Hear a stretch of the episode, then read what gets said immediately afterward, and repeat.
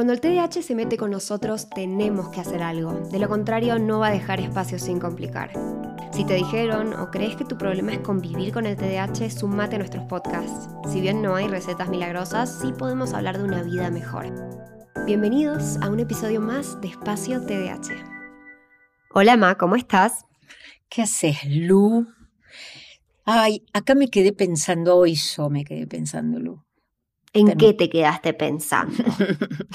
no, me quedé pensando que hablamos mucho de este enojo y ese enojo desmedido o ese enojo que nos deja atrapados. Y la verdad yo quería, me quedé con ganas de compartir hoy, porque me parece que de esto se trata esta, esto que va directo al corazón, ¿no? Al lado de adentro del TDAH.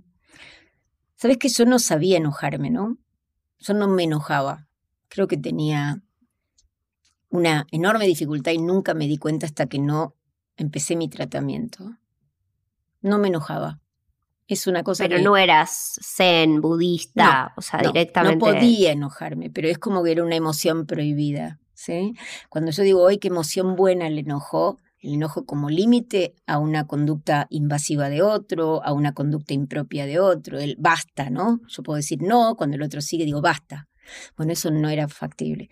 Y voy a empezar contando esto que me pareció muy importante, porque yo estaba medicada hacía poco y obviamente con todas las resistencias que había en mi familia a esto, porque ¿qué le pasa a Normita? que cómo va a tener un problema? Y mi mamá que vivía en Córdoba y había venido a Buenos Aires y estaba en la casa de mi hermana, yo estoy a 25 kilómetros, pero no había venido a mi casa, más aún, había sido mi cumpleaños y tampoco había venido. Y antes de irse por teléfono me dice, ah, Normita, te dejé tu regalo acá en lo de tu hermana. Uf. Lo podés pasar a buscar cuando quieras, pero no estaba enojada ella, era así, este era el vínculo que tenía conmigo. Y yo dije, mamá, primero, muchas gracias por pensar en mí y por hacerme un regalo. Pero sabes qué, yo no voy a buscar mi regalo, porque no corresponde. Porque cuando uno cumple años y está acá, y si vos estuviste, me encantaría que me lo regales y me lo traigas vos. Gracias por el regalo cuando puedas, cuando vuelvas, si venís a casa, buscas el regalo y me lo traes. No importa si es este año, o el otro, pero yo quiero que vos me lo des. Ah, Dios mío, no sabes cómo se enojó. Desde que estás con este tratamiento, estás violenta, estás uh. intolerante, vos estás como, ¿qué haces a tu madre que te compra un regalo? Ah, mamita, dije yo. Bueno, debo estar haciendo las cosas bien, porque me sentí muy liberada con decir no voy. Yo no hice nada más que decir asertivamente que no iba a buscarlo y que cuando ella volviera, que sé que iba a volver, lo podía traer. Eso marcó un hito en mí, porque fue la primera vez que me pude sostener en un enojo y en un enojo lógico, en un enojo bien manejado, no insultar ni nada, porque imagínate, yo no me podía enojar, menos podía insultar. Eh, y me hizo bien, me sentí liberada, sentí, a partir de ahí empecé a mirar a mi alrededor y dije, ¿con cuántos más me tengo que enojar? ¿Cuántos más me están pisando la cabeza o haciendo cosas que son realmente impropias y no me podía enojar? Llámalo el enojo histórico de mi mamá, que era una cara de enojo fea y yo la tengo registrada muy todavía y eso les aviso a los papás que están por ahí se enojan, que sacar esas memorias lleva tal vez toda la vida, porque a mí me condicionaba la cara de mi mamá. Entonces, si yo hacía algo inadecuado, por ejemplo, me imagino, debe haber sido difícil. Tener un vestidito blanco hecho por una modista, mi abuela era, era sastre y hacía unas cosas hermosas, y con mediecitas blancas de cancán. Y yo, toda llena de savia de un pino. Yo entiendo que la cara de mi mamá tenía que ver con que estaba iracunda, ¿sí? Pero yo no era una niña que merecía esa cara. Necesitaba que alguien me explicara que no debía subirme al pino y nada, ¿no? Y había enojos, castigos. Yo me llegué a meter adentro del placar de mi casa, y esto lo voy a decir con la misma vergüenza que vos dijiste que te costaba lavarte los dientes. y yo escuchaba a mi mamá enojada y me dice, pisa dentro del placar, del miedo. ¿Sí? Mm. Porque la amenaza era muy grande y era me voy a ir de casa y se iba y agarraba el auto. Yo era chiquita y miraba por la ventana y decía, nos abandonó. Su enojo era desmedido. Su enojo a mí me condicionó y yo tenía que hacer. Entonces me torné esta niña que todo lo hacía bien, que hacía todo, que limpiaba la casa para que ella esté contenta, que después hizo las compras siempre, que después pasó a cocinar siempre, para buscar esa, esa alegría que nunca conseguí. Porque yo siento eso, ¿no? Buscamos que ser aceptados, ser queridos. Y cuando yo comparto esto con todos ustedes me da mucho dolor, mi mamá no está, pero es parte de la vida, el, el poder aprender a tener un límite. Perdón, pero esto es en vivo, ¿no? y creo que lo único que yo pude hacer, y no me sentí bien ese día, pero fue hablar por teléfono con mi mamá un día, aparte de todas estas cuestiones, ¿no? Y decirle de una manera que fue, a ver, para mí fue doloroso en ese momento, yo estaba muy dolorida por muchas cosas que ella había hecho, como por ejemplo, con ocho años bajarme del auto porque había perdido el cuarto paraguas en el medio de una ruta donde me bajó en la banquina, la banquina llena de barro porque llovía, y yo era chiquita y me hundía en el barro y me pasaban los camiones cerca y yo tenía miedo. Y ese era un castigo para que yo aprendiera. Imagínense el miedo de esta criatura ante el enojo, como para enojarse con alguien, ¿no? Entonces, eh, qué importante que es que la cara, no hace falta que vos sonrías todo el tiempo, pero que cuando estás enojado le digas a tu hijo, estoy molesto, o esto que hiciste me pone mal, esto es peligroso, o esto es malo, vamos a trabajar en esto. Pero el amor incondicional, el amor no es condicionado, y el enojo condiciona el amor. Si vos haces lo que yo quiero, te sonrío, y si haces lo que no quiero, me pongo mal. Y creo que esto puede ser muy peligroso a la hora de sobrellevarlo, porque yo pude hacerlo de esta manera, sobrecompensando, exageradamente. Hay otros que juegan el juego del enojo y se ponen peores y son chicos desafiantes que enfrentan a los padres, que pegan o rompen, ¿sí? También está otra manera, el, el enojo es una emoción que si no la podemos controlar nos daña, pero es muy malo no tenerlo en la vida. Y yo terminaba esto que era poquito, que yo me sentía tan tan mal, y esto no es algo que me pone orgullosa, pero en una discusión en que mi mamá, no me acuerdo qué fue lo que me dijo, pero fue muy duro, eh, yo le dije que en realidad le tenía que agradecer que yo me había convertido en una madre estupenda. Lo único que había tenido que ser era todo lo opuesto a lo que ella había hecho conmigo. Y eso permitió que ella cortara y volviera a llamar y empezáramos a poder hablar. En algún momento a partir de esa conversación pudimos hablar. ¿No? Y es muy importante hablar del enojo que no tenemos, de eso que callamos, de esa persona que está siempre sonriendo. No se puede sonreír todo el tiempo. Me puedo enojar, sí, pero no tengo que estar siempre, bueno, no pasa nada. No sé, alguien te dice, bueno, llego tarde, bueno, no pasa nada. Bueno, no te traje esto, bueno, no importa. Sí importa. Yo era de esas que decía, bueno, no pasa nada, no importa, lo perdiste, no pasa nada, no pasa nada. Sí que pasa. ¿Qué vas a hacer? ¿Me lo vas a buscar? ¿Vas a volver? ¿Cómo lo vas a solucionar?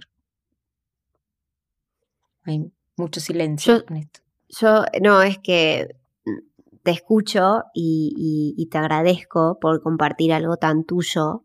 Em, yo sé que este es un espacio para eso, pero igual te agradezco porque no, no es fácil y yo escucho estas historias y te escucho y, te veo y, sé que no fue fácil todo eso y yo la verdad es que eh, agradezco haber tenido una madraza que siempre, siempre eh, me marcó lo que estaba haciendo mal y yo entendía qué era lo que estaba pasando y a mí nunca nadie me abandonó, me, dejó sola en, la mitad de la ruta, ni me retó por un paraguas, eh, a pesar de que habré perdido infinidad de cosas, pero creo que es re importante lo que decís, creo que es un gran mensaje para los padres. Muchos, muchos a veces escriben diciendo no entiendo, no sé cómo manejarlo, se enoja, rompe, tira, me insulta.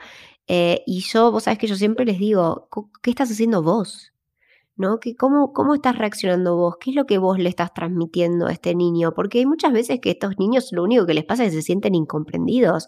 Porque claro, tu expectativa es que este niño cumpla con todas estas cosas que tiene que hacer y obvio que se siente frustrado cuando le o sea, cuando no hizo lo que tenía que hacer, no le debe gustar decirte, perdí un paraguas más, eh, no, no saqué la basura, no, no lo hice. Em, y el enojo y las caras para una persona que tiene TDAH, que somos tan sensibles al rechazo, eh, es durísimo, obvio, estás arrodillado a los pies de cualquier persona, a nivel te ponen una cara, porque decís, ¿cómo hago para que me vuelvas a aceptar? Porque, como vos decís... Bueno, más aún, muchas veces personas serias, a mí me llevó muchos años de terapia, mucho tiempo de coaching, de todo mucho. Una persona seria que no expresaba sus emociones, a mí me ponía muy mal, porque yo pensaba que estaba enojado y asociaba que estaba enojado conmigo. Entonces tenía que exageradamente devolver cosas, como decir, bueno, te traigo esto, buscando que haga una expresión. Y es el día de hoy que registro que qué sensible que soy a las caras que no expresan ninguna emoción, porque para mí eso es enojo. Eso me parece importante. Y vos dijiste otra cosa que creo que va a merecer todo un capítulo, porque creo que esto es súper importante, que son los niños desafiantes, o los niños que las palas no le pegan, o los niños que hacen berrinches. Y ya que estamos en momento de confesiones, yo era chiquita, tenía 21 meses más, menos que mi hermana, mi hermana mayor, primogénita, y ella sí se enojaba. ¡Wow! ¿Cómo se enojaba? Entonces, una de las cosas era que ella manejaba todo, ¿no? Si era mi cumpleaños, se enojaba tanto porque no le traían regalos a ella, no podía aceptar que era, su, que era mi cumpleaños. Entonces mis tías tenían que traerle un regalo, pobrecitas, mis tías que apenas podían manejarse, tenían que traer un regalo igual al mío, no podía ser distinto. ¿Cuántas veces yo no tuve regalos porque mis papás me decían, viste cómo es tu hermana? Después te vamos a comprar a vos. Y ese lugar fue una dificultad de mis padres porque ellos no ayudaron algo que en ese momento mi hermana tenía como dificultad. Ella no podía tolerar que no le fuera tan bien como a mí, o no podía tolerar el hecho de las cosas que sucedían y se enojaba brutalmente y se aislaba. O sea, sufrió un montón pero mis padres alimentaron eso para que ella no tuviera esos, esos momentos de meltdown, como se llama, no sé una crisis, ¿no? De enojo. Entonces, ojo con, con nosotros porque somos los mejores para ayudar a nuestros hijos a que aprendan a enojarse. Como decía Aristóteles, en la manera correcta, en la magnitud correcta, en el momento correcto, de una forma adecuada. Nosotros tenemos que salir del enojo. Cuando el enojo nos atraviesa y pasa, es que lo manejamos bien. y aprender más. Y aprender a manejar las emociones cuando sabemos que cuando tenés TDAH hay una disregulación emocional, hay una baja tolerancia a la frustración, obviamente que es importante, ¿no? Hay muchos padres que protegen a sus niños de todas las emociones negativas y eso no puede terminar bien de ninguna manera, o sea... El enojo no es una emoción negativa, eso también es bueno. Ni el enojo, ni la angustia, ni la tristeza, no hay emociones negativas. Son emociones que tienen un impacto negativo en nosotros, pero las emociones son positivas porque nos permiten cambiar una conducta, nos permiten darnos cuenta que hay algo que nos está sucediendo que tenemos para cambiar. Pero esto no, no, yo creo, yo creo, yo creo en eso. Eh, si vieron la peli intensamente, espero que la hayan visto, una de mis pelis favoritas. yo me acuerdo, yo siempre, eh, yo lloro mucho, soy de llorar un montón. Y a mí no me parece algo malo, a mí me encanta llorar mucho porque me ayuda. cuenta que yo también, ¿no? Sigo teniendo mi, mi bruta sensibilidad.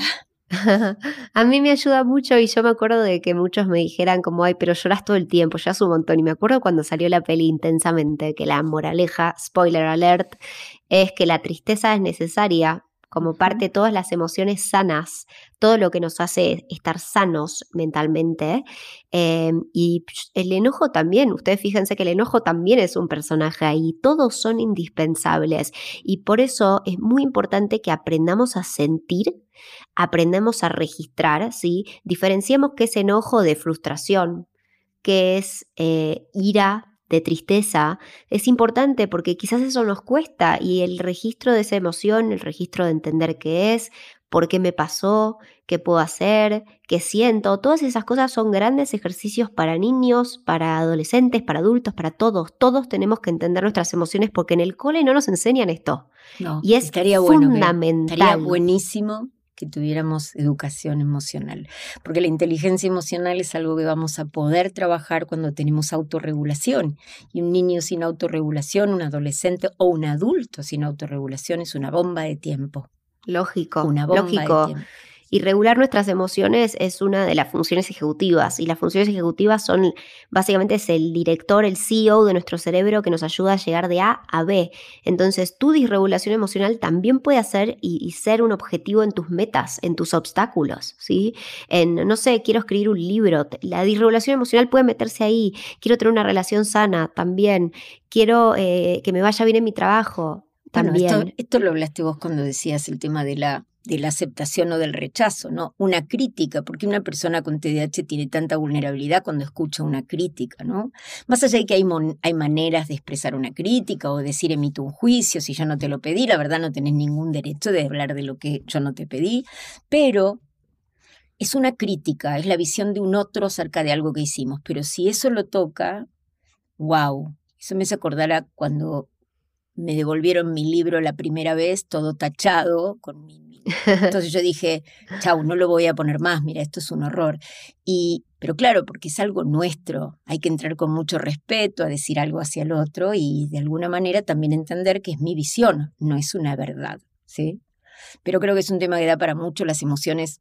Creo que es el gran capítulo del TDAH, que está olvidado en muchos capítulos de diagnóstico, nos olvidamos, hablamos de la distracción, de la impulsividad, de la actividad en sobreexceso, del insomnio, pero no hablamos de la impulsividad emocional, que es el enojo o la vulnerabilidad. Así que, nada, mostrarse vulnerables es bueno, porque ser vulnerable es ser sensible y ser sensible es maravilloso. No cambiaría. Y es parte de ser real, es parte de ser real, es parte de ser auténtico. Eh, y creo que también es gran parte para sentirnos mejor, ¿no? No podemos sentirnos mejor si no aceptamos lo que nos pasa, si no lo verbalizamos, si no lo normalizamos. Así que bueno, gracias eh, a todos los que escucharon hasta acá. Mis mayores gracias van a mamá por haber compartido algo tan íntimo de su parte. Gracias por a todos los que están escuchando este podcast, tuvieron esta oportunidad de escuchar algo que para mí es, es re lindo que compartas. Así que bueno, gracias. Saben que se pueden suscribir a este podcast, apretan el botoncito seguir para que les recuerde cada vez que subimos episodios. Nos pueden seguir en redes sociales, estamos como arroba espacio TDH, donde van a tener un poquito más de teoría de estas cosas acá. Es como un poco más una reflexión y un compartir. Pero bueno, gracias Ma y nos vemos en la próxima. Chao, chao. Gracias, Lu.